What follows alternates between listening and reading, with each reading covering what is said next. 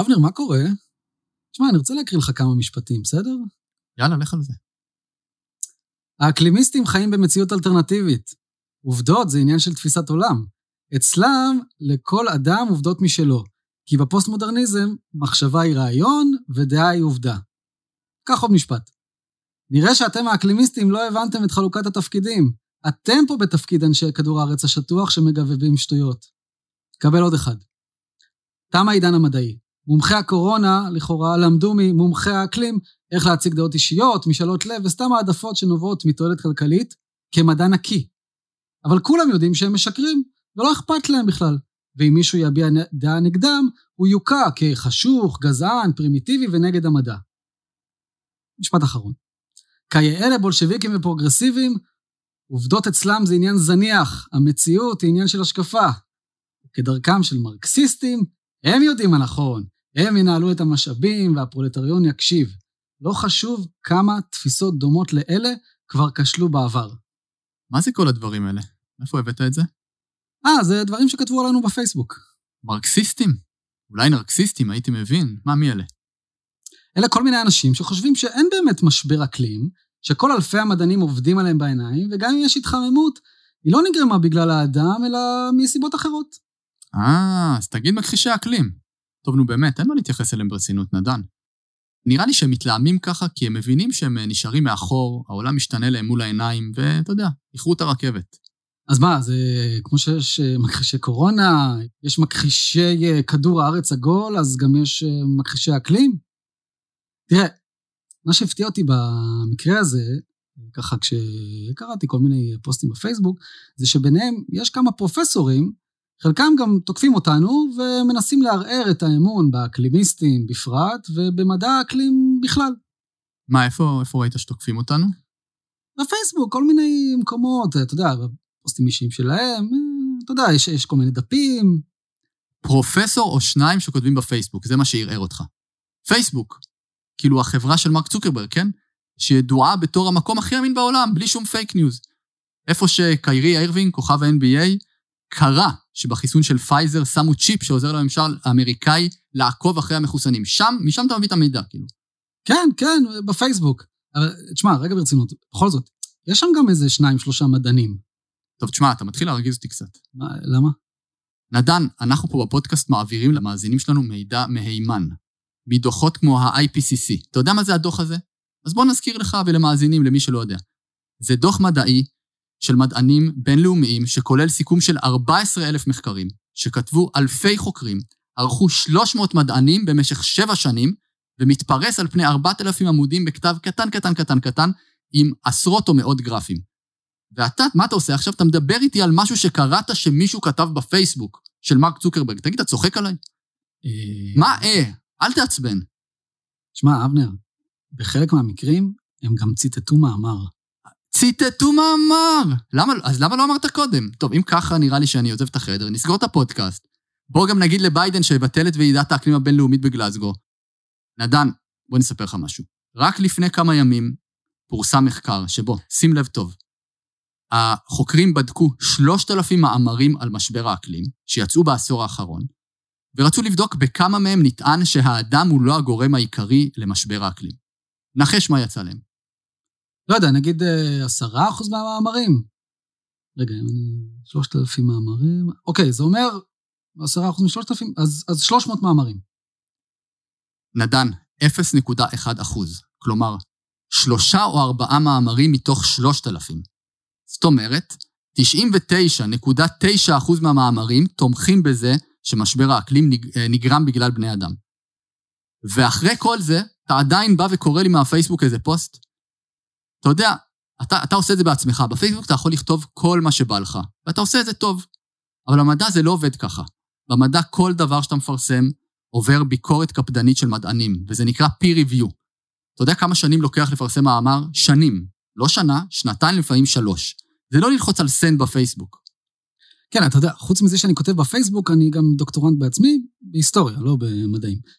אבל אבר, תגיד, אמ, איך אתם, החוקרים של שינוי האקלים, מתייחסים למכחישי האקלים האלה, שחלק מהם הרי באים מקרבכם, הם הרי גם מדענים.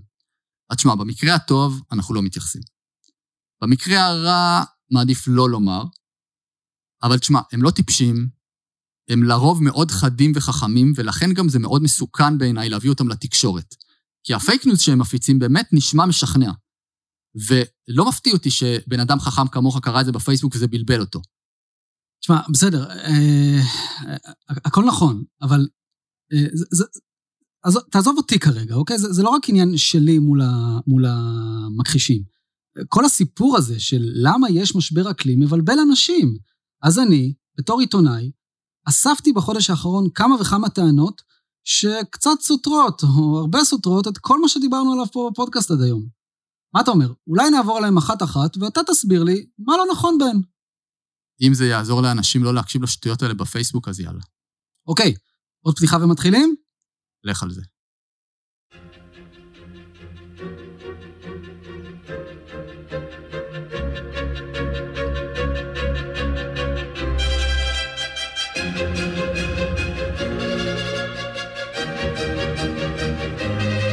האקלימיסטים, הפודקאסט הישראלי על משבר האקלים, עם נתן פלדמן ודוקטור אבנר גרוס. האקלימיסטים, פרק 8, אני נתן פלדמן ואיתי כאן באולפן דוקטור אבנר גרוס, והיום, מה בעצם הסיפור עם מכחישי האקלים? אני אשאל, ואבנר יענה. לפני שנתחיל, אנחנו רוצים להזכיר לכם, פודקאסט האקלימיסטים הוא מיזם עצמאי לחלוטין.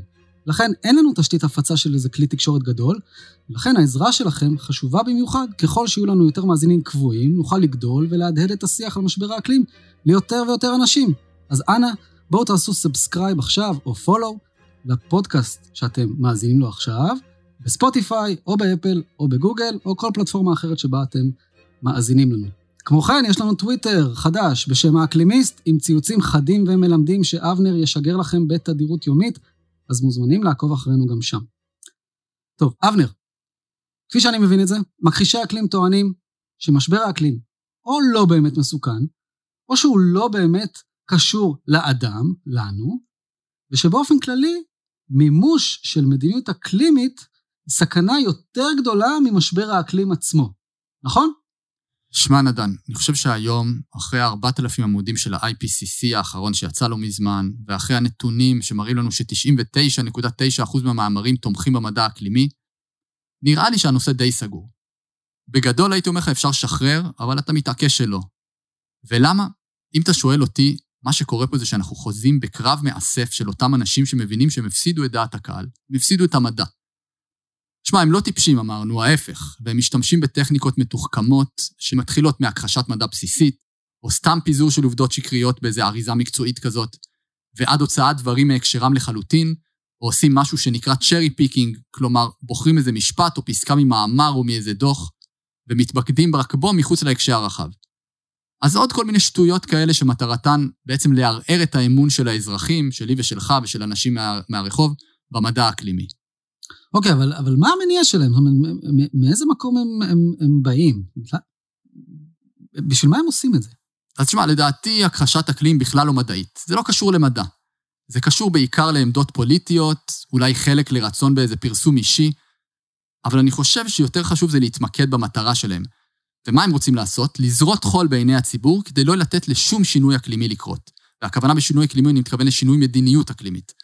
באמריקה, אגב, זה לרוב מגיע אה, מאנשים עם השקפה כלכלית ימנית אה, קיצונית, ליברטריאנית כזאת.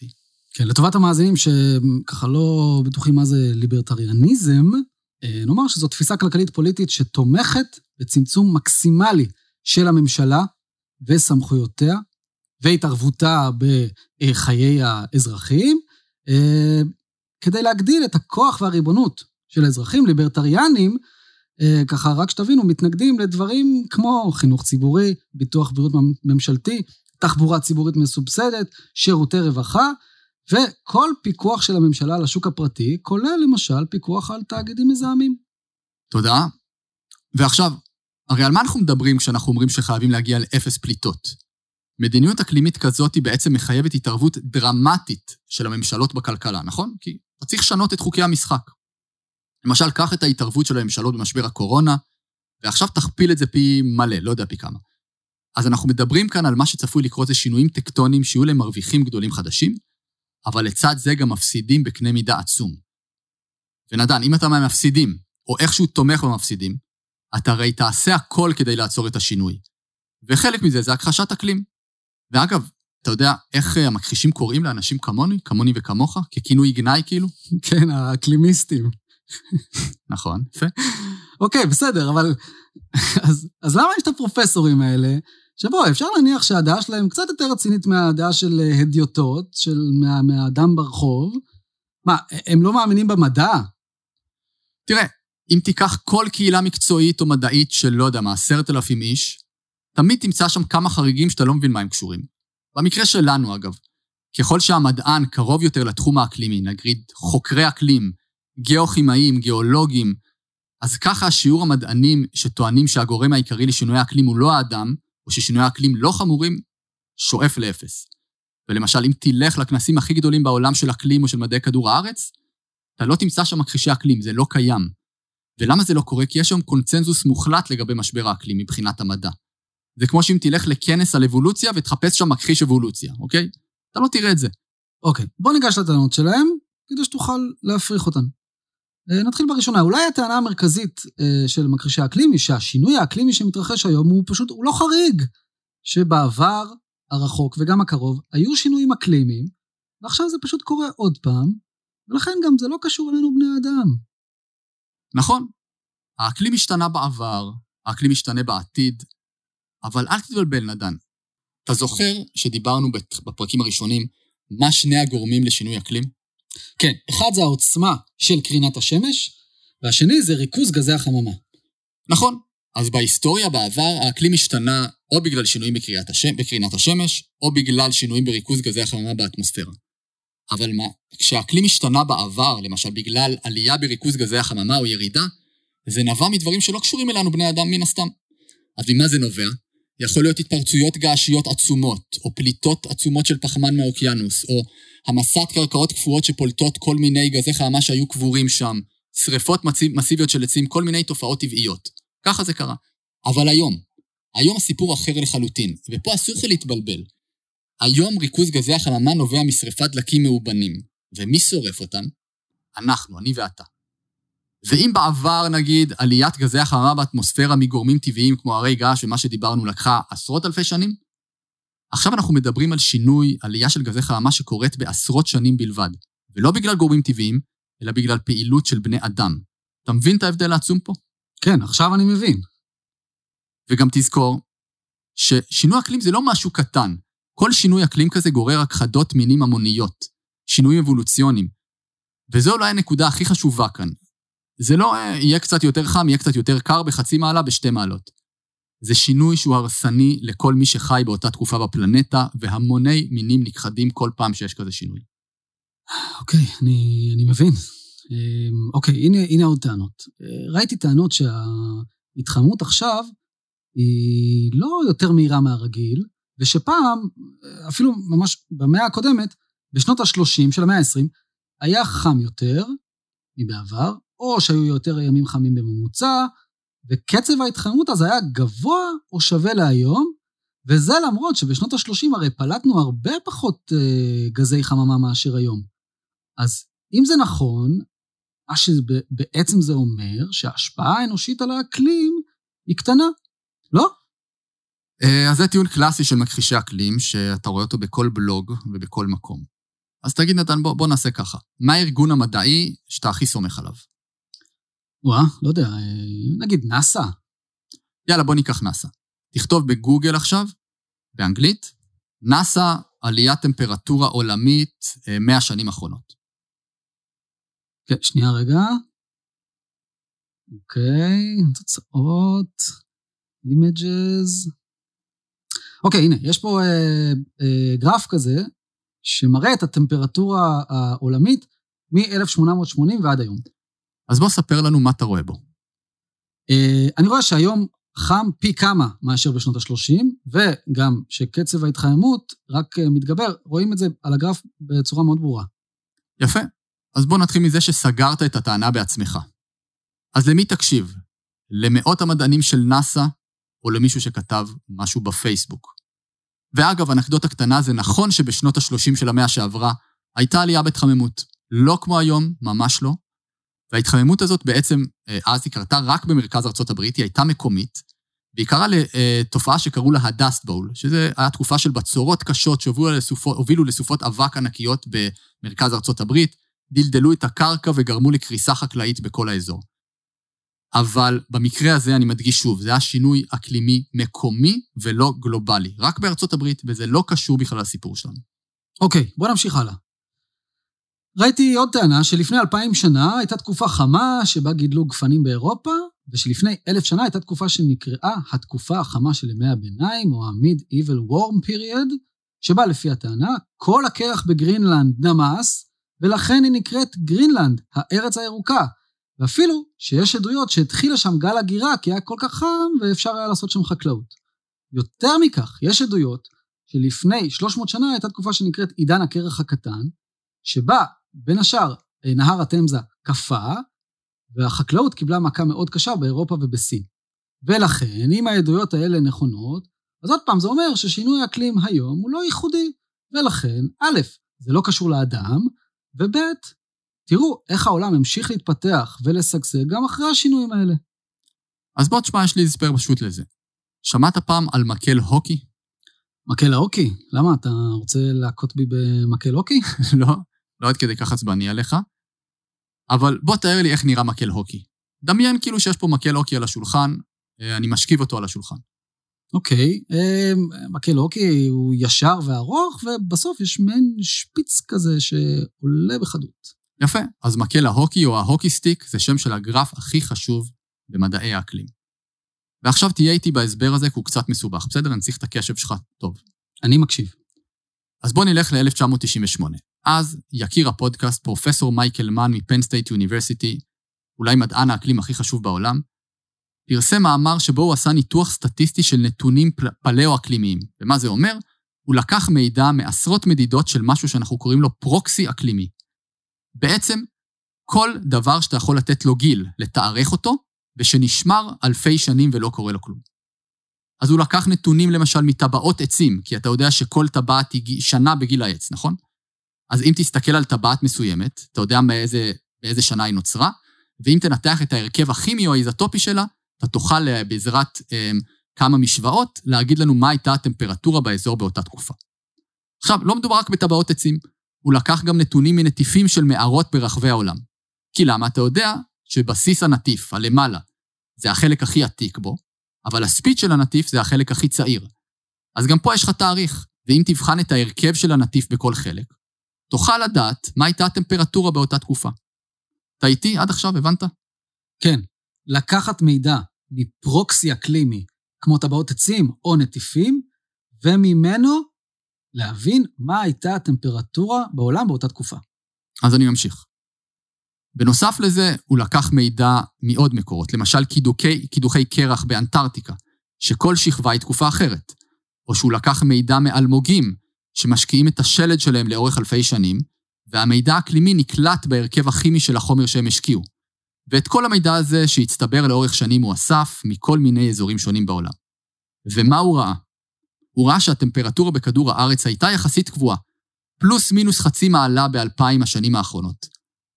ואז, ברגע אחד, בערך בשנת 1900, היא זינקה. בעצם יש לנו מקל הוקי, הטמפרטורה קבועה, קבועה, קבועה, קבועה, ומזנקת פתאום ברגע אחד במאה השנים האחרונות. שטוח, שטוח, ואז שפיץ בסוף. ואגב, אתה יודע כמה התקיפו את המייקל מן הזה? מה זה התקיפו? איימו על החיים שלו, כי למה? כי מכחישי האקלים הבינו שהגרף הזה מושך להם את השטיח מתחת לרגליים. אוקיי, תן לי רגע ככה לסכם בשני משפטים בשביל עצמי ולמאזינים. אז לפני 20 שנה בערך, פרופסור מייקל מן, אולי המדען אקלים הכי חשוב בעולם, אסף מידע מהמון סמנים גיאולוגיים בכל מיני אזורים בעולם, והוכיח שהטמפרטורה הגלובלית הייתה יציבה במשך אלפיים השנים האחרונות, ופתאום בעשורים האחרונים היא קפצה בחדות. יפה.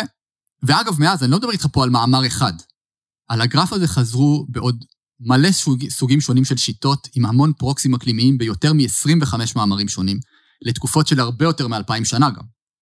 כלומר, לא מאמר אחד, אלא עשרות. ולמשל, בדוח ה-IPCC האחרון, שכמובן מבוסס בין השאר על מאמרים כאלה, הרחיבו עוד את העדויות האלה והראו שהטמפרטורה שלנו היום היא הכי חמה ב-125 אלף שנים האחרונות. זאת אומרת שאין סיכוי שהיה יותר חם לפני 30 שנה ולפני 70 שנה ולפני 100 שנה או 1,000 שנה. אתה מבין מה אני אומר לך? וואו, אוקיי, אה, אבל... אוקיי, אם אנחנו היום חמים אה, ב-1.1 מעלות יותר מאז המהפכה התעשייתית, בכמה בעצם השתנתה הטמפרטורה בעידן הקרח הקטן לפני 300 שנה, או בימי הביניים החמימים לפני כאלף שנה? אז שאלה טובה. ב- בימי הביניים, או באותה תקופה חמה, או השינוי במה שמכונה עידן הקרח הקטן, הוא אולי אולי חצי מעלה פלוס מינוס למעלה ולמטה. כלומר, חצי ממה שיש לנו היום. אז כן, נכון, היה קצת יותר חם בימי הביניים מכמה שנים שלפני, ויותר קר לפני 300 שנה מהשנים שלפני, אבל מדובר על שינוי אקלימי מקומי, בעיקר באירופה, ולא גלובלי כמו היום, ובטח לא דרסטי כמו היום. אה, בעצם לא היה שינוי אקלים גלובלי, שממה הוא נובע? מעודף או מחוסר קרינה, נכון? או יותר מדי קרינת שמש, או יותר מדי גזי חממה, או פחות מדי, זה לא מה שקרה שם. אלא שינוי מקומי שפשוט נובע מהסעה של חום בתוך כדור הארץ מאזור אחד לאזור אחר. זה הכל. ואגב, נדן, הטיעון הזה של המכחישיסטים משיג לדעתי בדיוק את ההפך, כי הוא מראה לנו איך אפילו שינוי של חצי מעלה, שזה חצי מהיום, כן? משנה כל כך הרבה וגורם לחקלאות לקרוס באירופה או לתמזה לקפוא. ומה זה אומר? שכדור הארץ פשוט רגיש לשינויים אפילו קלים בטמפרטורה. ובטח שמעת על אה, מושג שנקרא עידן קרח, נכון? כן.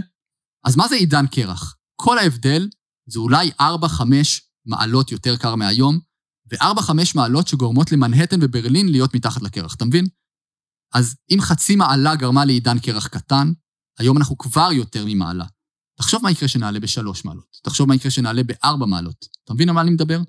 ואם נמשיך בקצב הפליטות הנוכחי, אנחנו מגיעים לשם עד סוף המאה. וואו, אה, כן, אני מבין.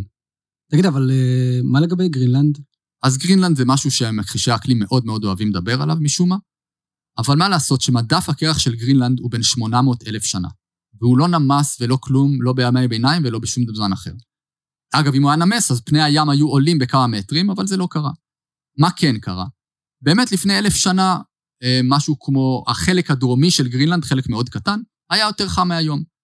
שוב, משהו מאוד מקומי, לא שינוי אקלים גלובלי, אה, זרמי הים חמים הגיעו לשם וחיממו את האזור שקרוב לחוף. אז כמה יישובים אתה חושב שקמו שם באותה תקופה שהם חושבים שגרינלנד הייתה ירוקה והכל פרח שם? שניים, שלושה כפרים, זה כל הסיפור, והם גם ננטשו די מהר. ולמה קראו לה גרינלנד? זה פרסומת למשוך אנשים לשם, שיווק. מי לא רוצה לבוא לארץ ירוקה?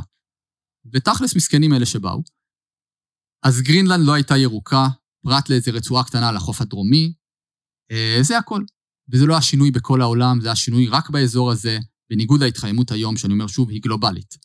אז שלא יספרו לך קשקושים, ובקיצור, פייק ניוז רציני, או לא רציני בעצם. אוקיי, שוכנעתי גם במקרה הזה. הנה עוד דבר ששמעתי, שהגורם להתחממות זה בכלל אדי המים, שאדי המים הם גז החממה העיקרי ולא הפחמן הדו-חמצני. ואם אדי המים הם שמחממים אותנו, אז שוב, ההשפעה של האדם על שינוי האקלים היא כנראה שולית. טוב, במקרה הזה זה נכון דווקא. אדי המים הם באמת גז חממה עיקרי. אה, מה? אז, אז הם צודקים? כן, אבל הם גם משקרים. ולמה? בוא אני אסביר לך. ותקשיב טוב טוב עכשיו, אתה וכל המאזינות והמאזינים. אז כדי שריכוז אדי המים באטמוספירה יעלה, ואמרנו מים הם אה, גז חממה, אז כדי שנעלה את אפקט החממה בעזרת אה, גזי אה, אדי המים, אנחנו צריכים את הגורם הראשון שיתחיל את ההתחממות בכלל, כן? צריך את מה שיחמם אותנו מראש, וזה הפחמן הדו-חמצני. כלומר, אדי המים פשוט עושים לנו משוב ומאיצים התחממות שכבר התחילה מקודם, צריך את הגורם שיתחיל אותה, אתה מבין? זה כמו שתגיד לי שהקרח נמס, וזה מה שמחמם אותנו. אבל מה גורם לקרח מראש להינמס? אתה מבין? זה הפחמן הדו-חמצני שאתה פולט, שמראש מחמם אותך וגורם להעמסה של הקרח. קצת כמו לומר ברוח הימים האלה, שהמתים מקורונה בעצם מתים מדלקת ריאות. אבל מה גרם לדלקת הריאות? נגיף הקורונה. תשמע, הדוגמה הכי טובה שלך עד היום. עוד שקר שהפרחנו, הלאה. יש לך עוד משהו בשבילי? האקלימיסטים, הפודקאסט הישראלי על משבר האקלים. ראיתי שריכוז הפחמן דו-חמצני בעבר כבר היה פי חמש או עשר מהיום. כלומר, שאין לנו מה להילחץ מהכמות שיש היום, ולא רק זה, אלא שריכוז פחמן דו-חמצני גבוה כזה, הוא טוב לצמחייה, כי כמו שאתה לימדת אותי, אבנר, פחמן דו-חמצני זה מזון לצמחים.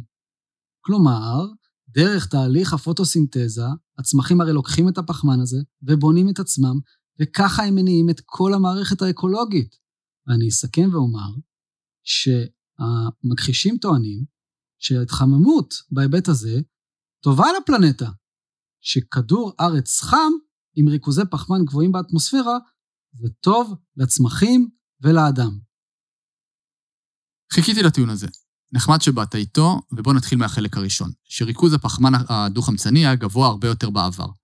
וזה נכון, וזה היה לפני עשרות מיליוני שנים, אבל מה הבעיה? בתקופה שהפחמן היה מאוד גבוה, היה באמת הרבה יותר חם על הפלנטה שלנו, ומה זה אומר שיותר חם? היו הכחדות מינים גדולות, שינויים אבולוציוניים. אבל אתה יודע, לא היו אז בני אדם. אז אני לא מבין למה שנרצה לחזור לתקופות כאלה, שהיה 8-12 מעלות יותר חם זה נשמע לך כיף? רגע, ומה עם זה שעדיף אה, כדור הארץ חם כמו היום, על פני כדור הארץ קר, כמו שהיה לפני אה, אלפי שנים, ושעדיף ריכוז פחמן דו-חמצני גבוה, כי הוא עוזר לצמחים אה, לגדול. אז לגבי זה, גם זה נכון. אוקיי, מה, מה זאת אומרת? זה נכון, אבל רק אם נעשה פריז על העולם עכשיו, ברגע הזה.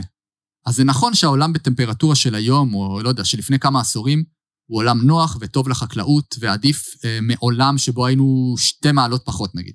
מסכים. זה טוב גם לחקלאות, כי עונת הגידול באזורים הצפוניים, נגיד אלסקה, קנדה, סיביר, אה, תהיה יותר ארוכה, יותר חמה, מסכים עם זה. אבל מה לעשות שאנחנו לא עוצרים בנקודה הזאת, אלא אנחנו ממשיכים להתחמם כל הזמן, ואפילו בקצב יותר מואץ. וכשנתחמם עוד, אז הדברים יתחילו להסתבך ולצאת משליטה. וכל היתרונות שבהתחממות הקלה הזאת יתהפכו לחסרונות עצומים. אני מדבר איתך על בצורות ממושכות, שריפות ענק, גלי חום שלא הכרנו, שיטפונות הרסניים, שכל הדברים האלה רק ילכו ויתגברו. אז טוב יותר לאדם ולצמחים זה לא יעשה, זה קשקוש מוחלט. אוקיי, okay, ומה לגבי הצמחים והעובדה שעודף פחמן באטמוספירה מיטיב איתם? אז כמו שאמרת יפה, אם יש יותר פחמן באטמוספירה, אז הצמח מרוויח, נכון? וזה באמת טוב לחקלאות הרי. אבל בוא אני אפתיע אותך. אתה יודע שכרגע, ברגע זה, אה, כדור הארץ ירוק יותר מאשר הוא היה לפני כמה עשורים? בעצם שיש עלייה בביומאסה הצמחית כי יש יותר פחמן דו-חמצני באטמוספירה? העולם יותר ירוק עכשיו מאשר בעבר? מה, ציפיתי שזה יהיה בדיוק ההפך. אז בוא, תהיה איתי ואני אסביר לך. כל זה נכון להיום, אבל מה לעשות שוב פעם שההתחממות תמשיך ולא תיעצר על מעלה אחת כמו עכשיו? מה יקרה אז? והאמת שזה בדיוק מחקר שאני מתעסק בו אישית אצלי במעבדה. בעצם מה שאנחנו עושים, אנחנו מדמים תרחישי אקלים שונים כדי ללמוד איך יגיבו יערות או אוקיינוסים לעלייה בריכוז, בריכוז של גזי חממה באטמוספירה או להתחממות. וזה לא רק אני, אני רק אחד מתוך אה, מאות חוקרים שמתעסקים בדברים דומים, ואנחנו גם מעורבים בכל מיני מחקרים הרבה יותר גדולים שממש לוקחים אה, יערות בכל מיני מקומות בעולם, יערות אמיתיים, ואתה ממש מדמה, מדמה את משבר האקלים ביער עצמו. אתה בונה תשתית ענקית שמשנה את ריכוז הפחמן באטמוספירה, או מחמם את הקרקע בהתאם לתרחיש שאתה רוצה שיהיה, ומנסה להבין מה יקרה ביער כשהאקלים משתנה. וואו, מטורף. ומה רואים? באמת מטורף. ומה שרואים, זה שבהתחלה באמת, כמו שאמרת, הצמחים גדלים יותר טוב ככל שהפחמן עולה באטמוספירה, אבל אז קורה משהו מאוד מוזר. מה קורה? פתאום מפסיקים לגדול. ולמה? כי נהיה חם מדי, יבש מדי, אין מספיק מים, יש יותר מדי מים, או אולי הכי חשוב, אין להם מספיק מינרלים לקחת כדי לתמוך בצמיחה הזאת, אז הם מפסיקים לגדול. אז מה זה אומר? לא רק שזה לא טוב לחקלאות ולצמחים, בטח באזורים חמים של העולם כמו ישראל ביניהם, שהחום רק ילך ויגבר, אלא זה גם משפיע על כמה פחמן יהיה לך באטמוספירה, כי אמרנו שצמחים הרי תפקידם לשאוב לנו חלק מהפחמן הזה בתהליך הפוטוסינתזה. ובפועל הצמחים הרי עוזרים לנו למתן את משבר האקלים. אז ברגע שהם גם ייקחו פחות, כי יהיה חם יותר ויהיה להם חוסרים של מינרלים ודברים אחרים, או אפילו יהפכו להיות פולטים ולא רק לוקחים, אז זה רגע שאני קורא לו נקודת האל-חזור. כלומר, המכחישים בעצם שוב עשו פה איזה תרגיל, לא סיפרו לנו את כל הסיפור, אלא עצרו אותו באמצע ואמרו, הנה, הכל טוב, אפילו יותר טוב. בדיוק, אבל מה לעשות שיש המשך לסיפור, ואתה לא עוצר אותו איפה שאתה רוצה, ומפה זה רק ילך ויידרדר. ובעצם מה שנראה זה שהאפקט המיטיב לכאורה יתהפך עלינו. ואני קורא לזה, נתתי לזה שם, junk food earth. ולמה? כי הצמחים האלה, שבעצם יש להם יותר CO2 באטמוספירה, הם משמינים מפחמן דו-חמצני שהאדם מפזר ונותן להם חינם משרפת הדלקים וכל זה. אבל מה זה פחמן? פחמן זה סוכר. זה כמו שאתה תאכל רק פחמימות וסוכרים כל היום בלי ויטמינים וחלבונים. והצמחים לא מקבלים את אותם מינרלים, ויטמינים, באותה כמות כמו שמקבלים את הפחמן, כי אנחנו לא מעלים אותם באותה כמות כמו שאנחנו מעלים את הפחמן שאנחנו שורפים דלקים לאטמוספירה, נכון? לכן הם רואים, אנחנו רואים בעצם, שלאט לאט הצמחים שגדלים בריכוז פחמן דו-חמצני גבוה, כמו שיש לנו היום, או כמו שיהיה לנו עוד יותר בעתיד, יתחילו לאבד את כל הערך התזונתי שלהם, וכל המערכת האקולוגית שמוזנת מהם, כי הרי הצמחים הם הבסיס של הכל, גם תיפגע. וואו, junk food earth. תשמע, בעיניי זה אגב מונח אה, פשוט מעולה. אגב... ותהליך מרתק. אגב, רואים את זה מאוד טוב בחקלאות היום, וזה מה שקוראים לו הבעיה הנסתרת של משבר האקלים. אז יש עשרות מחקרים שמראים שיש לנו ירידה חדה בכמות הברזל, או החלבונים וויטמינים אחרים בחיטה, בתירס, בסויה, באורז, כמעט בכל גידול. אה, למה? בגלל שהצמחים האלה משמינים מהפחמן הדו-חמצני שיש להם באטמוספירה, אבל אין להם אותו אספקה של מינרלים אחרים, של הברזל, אה, או של האבץ, או של חלבונים, וכן הלאה. ולכן הביטחון התזונתי למשל בהודו, ששם הם אוכלים כמעט ורק פחמימות, אורז או קמח, או אפילו אצלנו אגב, נפגע, כי אנחנו נאכל חיטה הרבה יותר פחמימתית, אבל עם הרבה פחות ערך תזונתי, ההודים יאכלו הרבה יותר אורז, עם הרבה פחות ערך תזונתי, אז גם פה, איך נאמר, הם מספרים לך רק את תחילת הסיפור. זה כמו שתלך לסרט ותצא אחרי חמש דקות ותגיד, בואנה, ראיתי אותו, מדהים, זה הזיה מה שמספרים לך. וואו, אוקיי, תן לי רגע לסכם דרך אה, משל. אז בעצם אה, להסתכל על ההשפעה הקלימית אה, שיש לנו כיום, כשעוד לא התחממנו באופן דרסטי, זה כמו שאתה הולך לרופא, ובמקרה, חס וחלילה, הוא מגלה לך סרטן בשלב מאוד ראשוני. תגיד, מה נסגר איתך מדוגמאות שלך על מחלות פה כל הזמן? אתה היפוכונדר? חלאס, ביאסת. חס וחלילה היפוכונדר. פשוט אתמול חשבתי שאולי יש לי סרטן כי כאב לי לראש, אז בגלל זה, אתה יודע, הדוגמה הייתה לי בראש. אבל רגע, אבנר, בוא, תן, תן לי את זה פעם אחרונה, בסדר? אז ברגע הגילוי, הסרטן הרי עוד קטן והסימפטומים אה, ממש מינוריים או כמעט לא קיימים, אבל האם זה אומר שהכל טוב במצב הבריאותי שלך? לא, ויותר מזה, הרי הרע מכל רק לפניך. יפה. אז אה, יאללה, בוא נמשיך הלאה, יש לך עוד דברים בטח. אוקיי, כן, נראה לי שככה אנחנו כבר uh, מתחילים להתקרב לסיום. תשמע, אה, אה, שמתי לב שיש גם טיעונים חברתיים, כלכליים, פוליטיים, פילוסופיים, אה, בכל התזה של מכחישי אקלים. למשל, יש כאלה שאומרים שאנרגיה מתחדשת לא יכולה להחליף את הדלקים המזהמים, ואנחנו עוד נחזור לימי הביניים אם נכריח את העולם לעשות מהפכת אנרגיה, ומי שיסבול מזה זה בעיקר העניים. הם אומרים גם שהכל נעשה על חשבון המדינות העניות, כי הן לא יזכו להרוויח מהאנרגיה הזולה, שממנה התעשר המערב כל כך ב, אתה יודע, 100, 200 השנים האחרונות. ותגיד, אתה באמת חושב שלאנשים האלה אכפת מעניים? זה כאילו טיעון אמריקאי ליברטריאני קלאסי, שהמטרה שלו זה להראות כאילו את הצביעות של אנשי הסביבה והאקלימיסטים.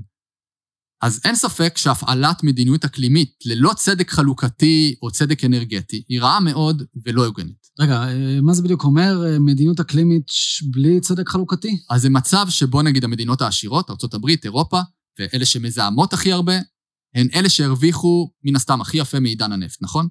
ועכשיו בעצם זה לא פייר שהם לא ירשו למדינות העניות מאפריקה או להודו או לדרום-מזרח אסיה, ליהנות מאותה אנרגיה זולה ויעילה. אז זו סיטואציה רעה מאוד ולא הוגנת, ופה אני מסכים לחלוטין, ואנחנו חייבים לוודא שזה לא ילך למקום הזה. זאת אומרת שזה לא יבוא על חשבון העניים. כלומר, אה, אנחנו צריכים לוודא שהמדינות העשירות ישלמו כסף ויעזרו למדינות המתפתחות לעשות את המעבר ההיסטורי הזה לאנרגיות מתחדשות ונקיות. נכון, וקודם כל נתחיל למדינות המערב. ואגב, לגבי אנרגיה מתחדשת והבשלות שלה, אז היום אנחנו יודעים שאנרגיית שמש ורוח הם מקורות האנרגיה הזולים ביותר שיש לנו להפקת חשמל, אפילו יותר זולים מגז ופחם.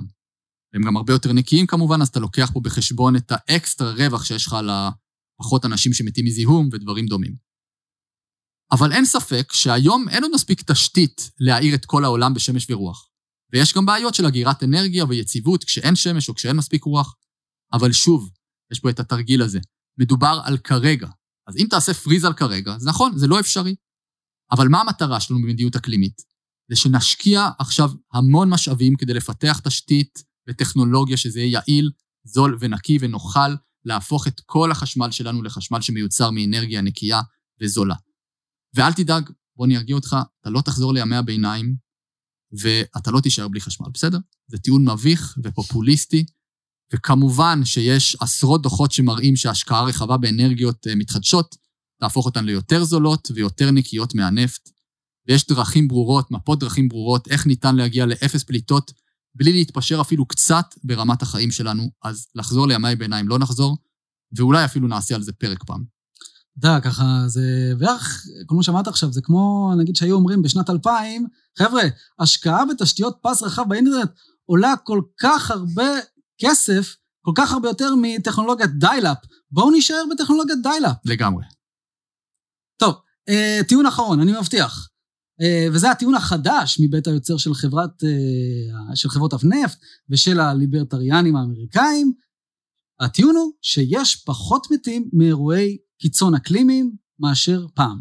נו נדן, על זה יש לי תחושה שאתה יכול לענות לבד. תחשוב רגע על הטיעון הזה. אוקיי, תראה, גם הרי חשבתי עליו אה, ככה כשקראתי אותו. אני מתאר לעצמי שזה קשור לעובדה שפעם, לפני מאה שנה נגיד, פשוט לא היו את האמצעים שיש היום להתמודד עם אירועי טבע. לא היו דברים כמו מערכות התרעה חכמות, מערכות כיבוי אש ממטוסים, פינוי מהיר ויעיל, בנייה טובה ובטוחה יותר. תשמע, הרי פעם גם מתו מפצע באצבע כי לא הייתה אנטיביוטיקה. אבל יש השוואה אחת שאני אוהב. פעם היו יותר שריפות מהיום, כן? הם מראים לך גרפים כזה, איך בארצות הברית נשרפו יותר דונמים של יער לפני 80 שנה מאשר בשנות האלפיים, אבל מה לעשות שפעם לא היו מכבי אש, ולא היינו יכולים לכבות את השרפות, אז נתנו להם להשתולל. אתה מבין? מה הקשר לאקלים? אין לי שמץ של מושג נדל. נראה לי שגם להם אין. טוב, אבנר, אה, לי נראה שמיציתי. אולי נחזור לנושאים רציניים.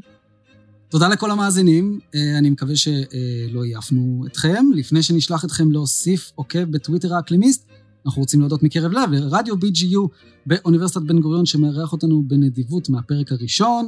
מוזמנים להתעדכן איתנו בפייסבוק ובטוויטר. נשתמע בפרק הבא, אני כבר יכול לומר שהוא הולך להיות פרק על נושא חשוב במיוחד. אתה יודע מה?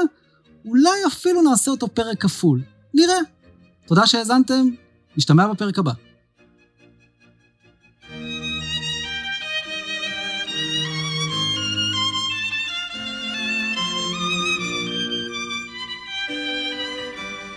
האקלימיסטים, הפודקאסט הישראלי על משבר האקלים, עם נתן פלדמן ודוקטור אבנר גרוס.